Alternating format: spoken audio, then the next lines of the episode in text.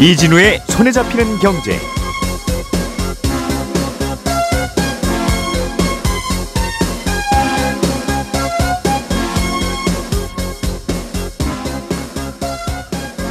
안녕하십니까 이진우입니다.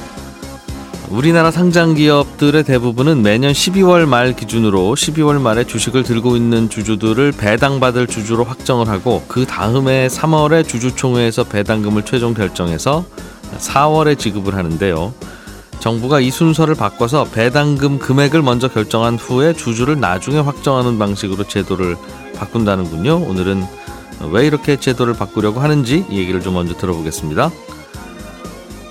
앞으로 보험사들이 저해지 환급금형 연금보험이라는 금융상품을 팔 수 있게 된다는데 또 이 상품은 뭐고 그동안에는 못 팔다가 지금은 팔 수 있게 된 건 어떤 변화 때문인지 이 얘기도 알아보겠습니다.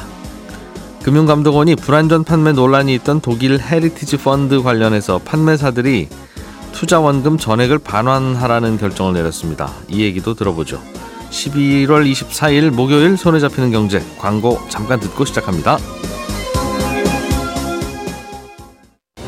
우리가 알던 사실 그 너머를 날카롭게 들여다봅니다.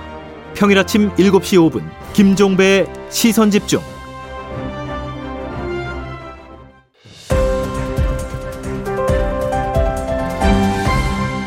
이진우의 손에 잡히는 경제. 예, 경제 뉴스들 중에서 어, 자세한 설명이 필요할 만한 뉴스를 또 뽑아서 잘 정리해 드리는 아주 유익한 시간. 오늘은 서울경제신문 서은영 기자, 김현우 소장 두 분 나와 계시고요. 늘 나오는 박세훈 작가도 함께 나오셨습니다. 어서 오십시오. 네, 안녕하세요.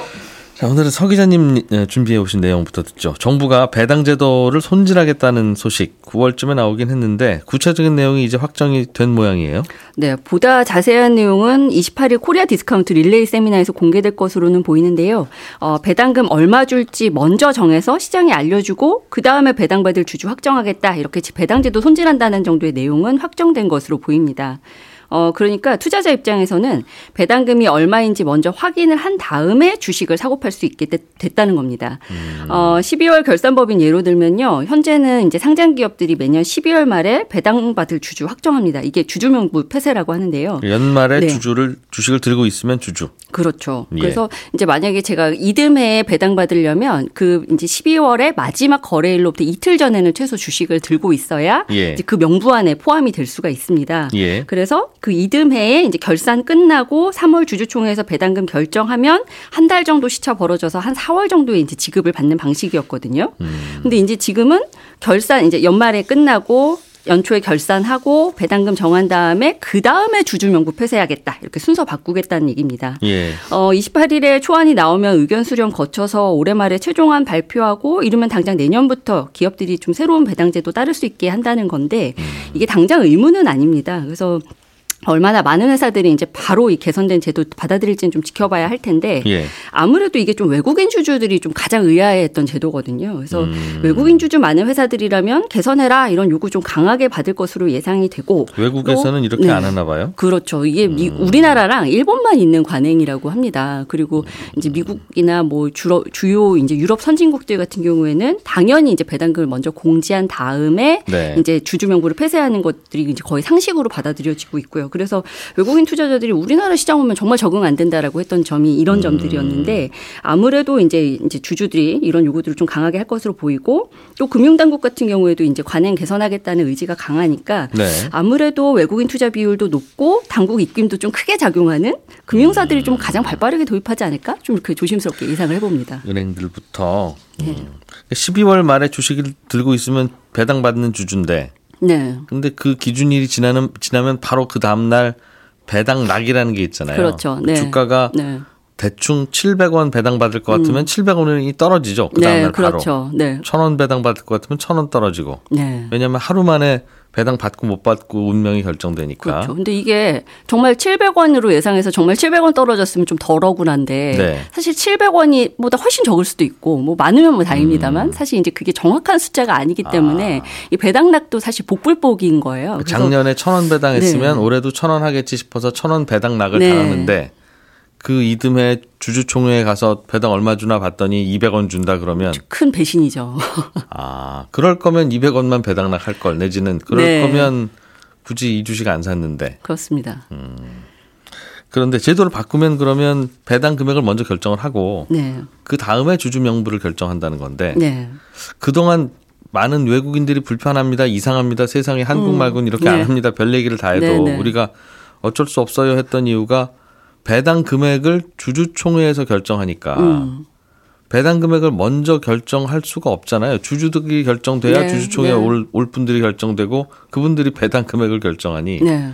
어떻게 바꾸게 되는 거예요? 그럼 사실 순서를? 이게 뭐 그전에는 상법을 개정을 해야 되는 거 아니냐라는 얘기도 있었지만 사실 예. 지금 이제 정부가 그간 좀 협의를 했습니다. 그래서 이제 법무부랑 해서 다 협의를 한 결과 이제 상법에서 사실 이제 해석상 좀 이제 문제가 될 소지는 분명히 있긴 하지만 이건 유권 해석의 문제니까 이제 부처 간 협의를 통해서 해결할 수 있을 것으로 보이고 음. 상법 개정은 안 해도 된다. 그러니까 과거에 이미 상법 개정을 해놨던 게 이 순서가 바뀐다고 해도 법조촉은 되지 않게끔 이미 개정이 돼 있었던 거예요. 예. 그래서 사실 이제 여건은 마련이 돼 있었는데 이제 그동안 사실 도입을 미뤄왔던 거고요. 음. 말씀하신 대로 사실 이제 뭐 이사회에서만 결정해가지고 배당금 결정하면은 우리 뭐 문제인데요. 그리고 뭐 이제 사실 이게 시차상 뭐 이제 뭐 지금까지 어쨌든 관행을 바꾸는 데는 어느 정도 좀 시간이 걸릴 수밖에 없다. 뭐 이러면서 계속해서 미뤄졌던 것으로 보입니다. 그런데 예, 예. 지금 이제 아무래도 이 코리아 디스카운트 릴레이 세미나도 말씀드렸습니다만 올해 사실 MSCI 이제 선진국 지수 들어간 거 불발된 거나 이런 것들 여러 가지를 좀 감안했을 때 더 이상은 좀 미룰 수 없겠다라는 판단이 선 것이 아닐까라는 생각이 좀 들고요. 음.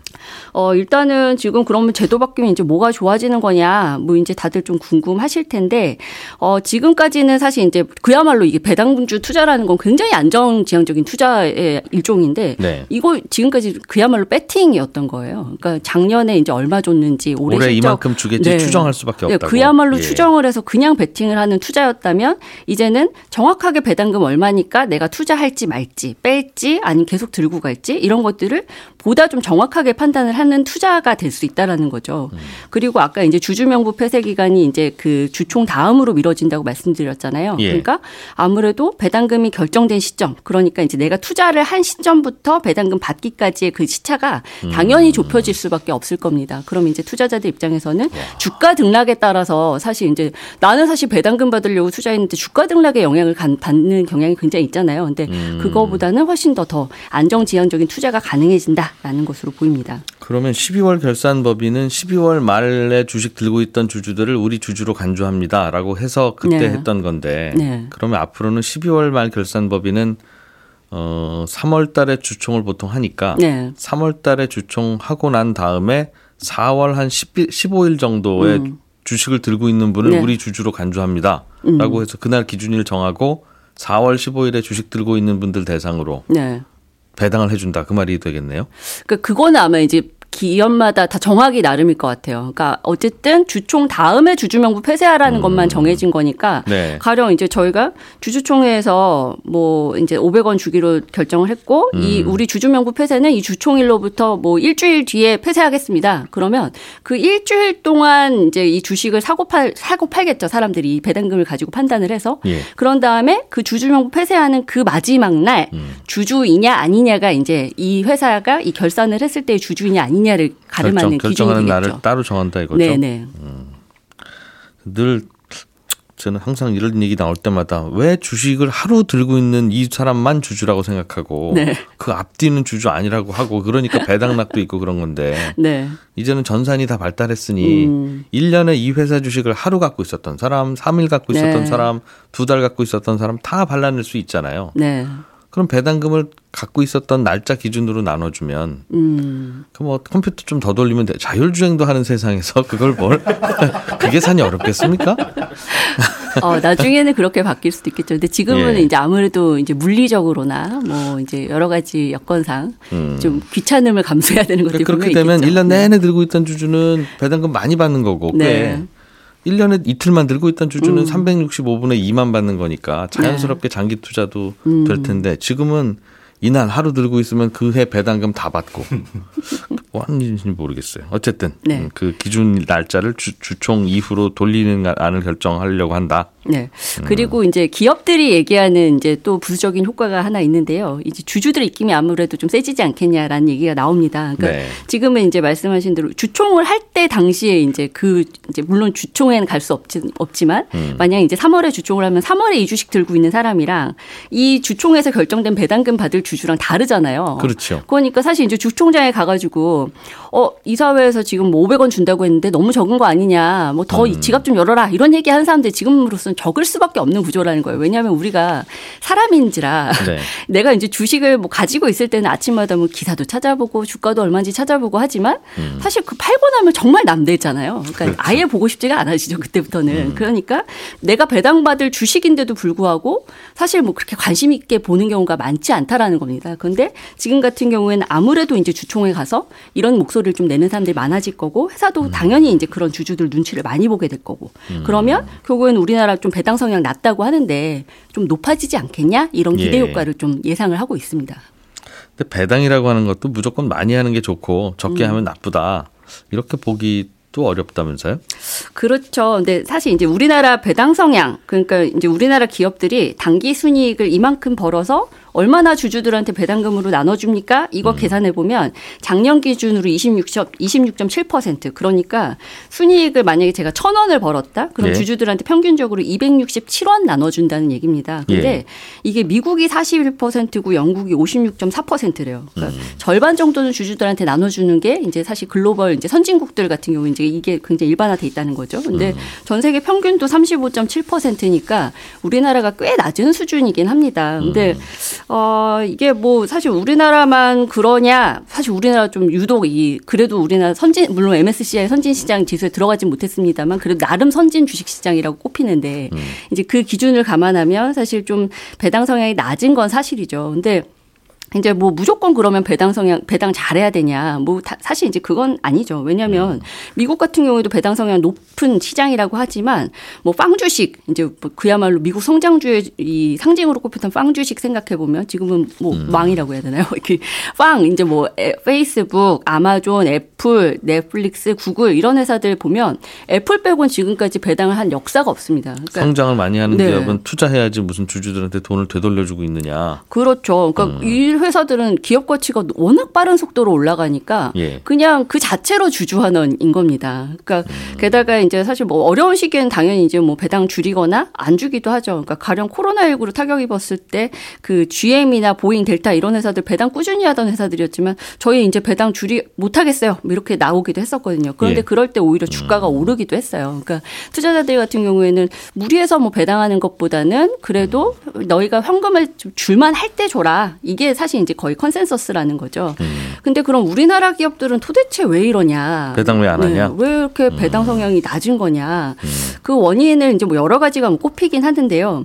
우리나라 기업들 자체가 이제 경기 민감도가 워낙 높고 실적 변동성 커서 좀 현금 쌓아두려는 유보 이 현금 유보하려는 성향 좀 강하지 않냐 이런 얘기들도 하는데 이거는 뭐 사실 다른 신흥 시장도 좀 비슷한 핑계를 댈 수 있지 않을까라는 생각이 드는데요. 우리나라는 어. 대주주한테 떼는 세금이 많아서 그렇다면서요? 즉 어, 네. 애플이 그 배당할 때 네. 스티브 잡스가 내는 세금과 네. 어, 그, 그 애플이 한국 회사였을 때 똑같이 배당했을 때 네네. 스티브 네. 잡스한테 날라오는 고지서가 네. 한국이 따블이 넘는다. 네.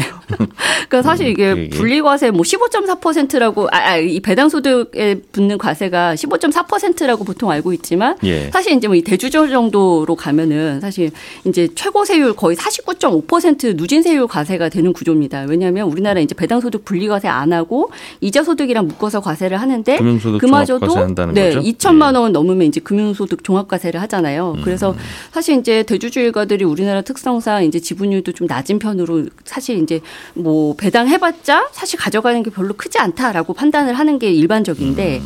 여기에 이제 세금 부담까지 상당히 크니까. 차라리 이럴 바에는 개인 지분 많은 자회사 일감 몰아주면서 현금 챙기는 게 훨씬 유리하지 않냐 이런 음. 얘기들도 나오는 겁니다. 배당이 많아지려면 그런 법적인 세금 제도도 좀 손봐야 된다. 네. 음, 대주들 마음도 좀 바뀌어야 되지만 네. 알겠습니다. 박 작가님, 네. 헤리티지 펀드라는 상품을 판매했다가 사고가 난 모양이에요? 그렇습니다. 이 펀드가요. 예. 싱가포르의 한 운용사가 투자 사업 계획을 짠 건데 예. 독일에 있는 오래된 수도원, 우체국 이런 문화적 가치가 있다고 운용사가 판단한 건물을 산 다음에 예. 리모델링을 싹 해서 그걸 팔거나 아니면 분양을 해서 돈을 벌고 음. 그 돈으로 투자자들한테 수익을 준다는 게 계획이었어요. 예. 그리고 건물을 사들이고 리모델링을 하는 건 독일에 있는 시행사가 맡기로 했는데 네. 그리고 이 상품을 우리나라 여섯 개 판매사가 판매를 했습니다. 네. 근데 문제가 생겼어요. 사업을 맡는다든 그러니까 건물을 사들이고 리모델링을 하기로 했던 독일 회사가 파산을 합니다. 음. 그러면서 사업이 중단이 됐고 네. 국내 판매사들은 판매 중단을 해버리죠. 돈은 넘어갔고. 네. 투자자들 입장에서는 깜짝 놀랄 일입니다. 그러면서 금감원에 이거 조사 좀 해달라고 요구를 했는데 음. 금감원이 3년 가까이 조사한 끝에 이 상품을 판매한 판매사들이 책임을 지고 투자자들한테 투자 원금 다 돌려줘라. 이렇게 결정을 내린 겁니다. 판매사들은 우리도 그런 사고 날 줄 몰랐어요. 네. 라고 했을 텐데. 그렇죠. 그래서 핵심 쟁점은 뭐였냐면 이 해당 펀드가 처음부터 문제가 있었던 건지 음. 아니면 처음엔 문제가 없었는데 운용 과정에서 문제가 생긴 건지 이걸 가리는 거였거든요. 운용 과정에서 문제가 생긴 거면 판매사들도 몰랐다고 할 수 있고 그렇습니다. 애초부터 처음부터 사기였으면 이건 판매사들이 아, 잘 알아봤어야 되는 일 아니냐. 그렇습니다. 근데 금감원이 볼 때는 이 펀드는 처음부터 문제였던 겁니다. 아까 음. 그 파산했다는 독일 시행사를 조사를 해보니까 예. 관련 사업을 진행해 본 경험이 전혀 없었는데 음. 마치 여러 번 했던 것처럼 사업 계획서에 적혀 있었고 펀드 투자금을 받기 전에 그 독일 회사는 이미 자본금이 바닥난 상태였고요. 음. 투자금 회수 구조를 자세히 보니까 이거는 실현 가능성이 굉장히 낮았다라는 게 금감원의 조사 결과입니다. 그러니까 처음부터 이 투자 계획서는 맞는 말이 거의 하나도 없어 라는 겁니다. 그러니까 이걸 제대로 알아보지 않고 판매 판매사가 책임을 져라 라는 겁니다. 음. 이런 판매사들이 증권 사고 은행들이었을 텐데. 그렇습니다. 뭘 알아보고 파는 거예요, 그냥? 투자 설명서. 투자 설명서에 나와 있는 대로 실제로 되는지 안 되는지 검증을 해보라는 거죠. 음. 예를 들면 어제 금감원하고 토금할 때는 무슨 얘기를 했었냐면 그 독일 시행사가 자본금이 바닥에 나 있는지 안 나 있는지는 네. 요건 공시된 자료이기 때문에 인터넷을 음. 몇번 확인만 하더라도 음. 충분히 확인이 가능했던 정보였다. 라는 거였습니다. 그러니까 그런 거라면 위험하니까 팔지 말았어야 되는 건데. 그렇습니다. 아무거나 은행 간판 줬다고 다 파냐. 네. 음. 그러게요. 듣고 나니까 그런데 네. 음, 지금 팔고 있는 상품들은 괜찮을까? 네, 그런 걱정도 좀 들죠. 음, 들긴 하네요. 알겠습니다. 그래서 물어주라고 했다. 네. 음, 그리고 앞으로는 판매사들이 조사를 좀 더 잘해야 된다는 관행을 만들어 가보겠다는 말이고 그렇습니다. 예. 김현우 소장님. 네. 저해지 환급형 연금보험이라는 네. 게 나온다던데 이게 뭐예요? 일단 아, 보험을 중간에 우리가 해지를 하게 되면 해약 환급금이란 걸 받는데 예. 조기 해약할수록 납입된 원금보다 못한 돈을 받잖아요. 예. 그러니까 손해 보면서 깬다라는 건 익히들 알고 계신데 저 해지 환급형 보험이라는 거는 그렇게 손해 보는 것보다 30%더 손해 보는 음. 그러니까 해약 환급금을 더 적게 받는 아, 보험이다. 그러니까 사실 띄어쓰기로 읽자면 저해지 환급형 보험이 아니라 저해지 환급형 보험 이렇게 읽는 게 조금 더 맞거든요. 그러니까 음. 이렇게 손해를 보는 대신에 그럼 그 돈이 어디로 가느냐? 네. 가입을 계속하고 있는 깨지 않고 유지한 사람들의 연금 재원으로 돌리겠다. 이게 저해지환급형 음. 연금보험의 특징입니다. 아, 그러니까 가입한 사람들 대상으로 네. 중간에 해지한 분들한테는 돈을 덜 더 지금보다도 더 안 주고 네. 아, 끝까지 살아남은 사람에게 그분들이 남긴 돈 다 몰아주는 그렇습니다. 아, 네가 깨야 내가 버는 굳이 이름 붙이자면 그거네요. 네, 네가 맞습니다. 깨야 내가 버는 네. 보험. 저해지 환급형 보험. 네. 음. 이건 왜 좋아요? 그러니까 남는 분들에겐 좋겠군요. 남는 분들한테는 좋죠. 그리고 예. 이게 연금보험에 대해서 새롭게 생기는 건데 이미 음. 저해지 환급형 보험이라는 게 종신보험 같은 보장성 보험에는 있었었어요. 예. 그런데 연금보험 같은 저축성 보험에는 없었던 게 규제 때문인데 음. 어, 규정상에는 저축성 보험 같은 경우에 일정 기간이 경과하게 되면 예. 무조건 원금 이상을 돌려주도록 돼 있습니다. 음. 일시납보험 같은 경우에는 납입한 지 15개월이 지나면 원금 이상 줘야 되고 예. 어, 매달 정기적으로 내는 상품 같은 경우 경우에는 납입 기간이 끝난 시점 그런데 그 납입 기간이 7년 이상이다 그러면 7년이 지나가게 되면 무조건 원금은 줘라 이런 규제가 있었거든요. 예. 그러다 보니까 아, 이런 저해지 환급형 보험을 연금보험에 적용할 수는 없었던 거죠. 어, 그런데 이런 규제가 사라지게 되면 연금보험에서도 한다. 네, 상품을 출시하게 되는 거고 어, 이런 걸 만들어내는 왜 한숨을 쉬니까 우리가 보험 보험에다가 과, 비과세 혜택 주잖아요. 네. 주는 이유가 나라에서 세금 깎아주는 이유가 네. 오로지 보험에서만 깎아주는데 네. 그 이유가 이렇게 해야 국민들이 노후 대비를 하지 그렇지 않으면 가난한데 노후 대비 못한 분들은 다 정부가 떠안아야 되니 네. 그 돈이 그 돈이니까 결국은 노후 대비 하라고 인센티브 주는 거잖아요. 맞습니다. 오랫동안 유지하세요. 그런데 네가 깨야 내가 버는 소, 보, 험은 네. 주로 저소득층이 깰 거 아니겠습니까? 그렇죠. 돈이 필요하신 분들이 깨낼 가능성이 매우 높죠. 그러면 저소득층의 그, 그 열악함을 네. 기반으로 고소득층에게 돈 몰아주는 보험인데 이게 가난한 분들 어려운 분들의 노후 대비를 위해서 국가가 어, 비과세를 하는 명분하고 맞아요? 이게 거꾸로 그렇죠. 가는 거지? 네, 좀 그냥 보험회사, 보험회사들이 이런 거 해달라고 한다고 그냥 다 해주면 어떡합니까? 사실 그게 문제입니다. 이게 이런 게 나오게 된 배경 자체가 예. 보험을 이제 점차 가입을 안 하게 되잖아요. 그러니까 예. 지금은 금리가 물론 높지만 작년까지만 하더라도 굉장히 저금리였고 그런 저금리 상황이 오랫동안 유지되다 보니까 사람들이 연금 보험을 잘 가입 안 하더라. 그러니까 보험사가 어려워지더라. 음. 라는 배경에서 다양한 상품을 출시하도록 해서 좀 보험 좀 많이 가입도록 하자. 그러니까 여유 있는 분들, 목돈 있는 분들, 요거 저 가난한 분들이 다 깨면 네. 선생님 수익률 올라갑니다. 가입하세요 하기 딱 좋죠. 그렇죠. 그런 식이 되는 겁니다. 어. 그러나 이제 이거를 정부가 이렇게 허용해 주면 어떡하냐. 비과세하는 상품인데 안 그래도. 네. 제가 그런 건 아니고요. 그런 부분은 있습니다. 알겠습니다.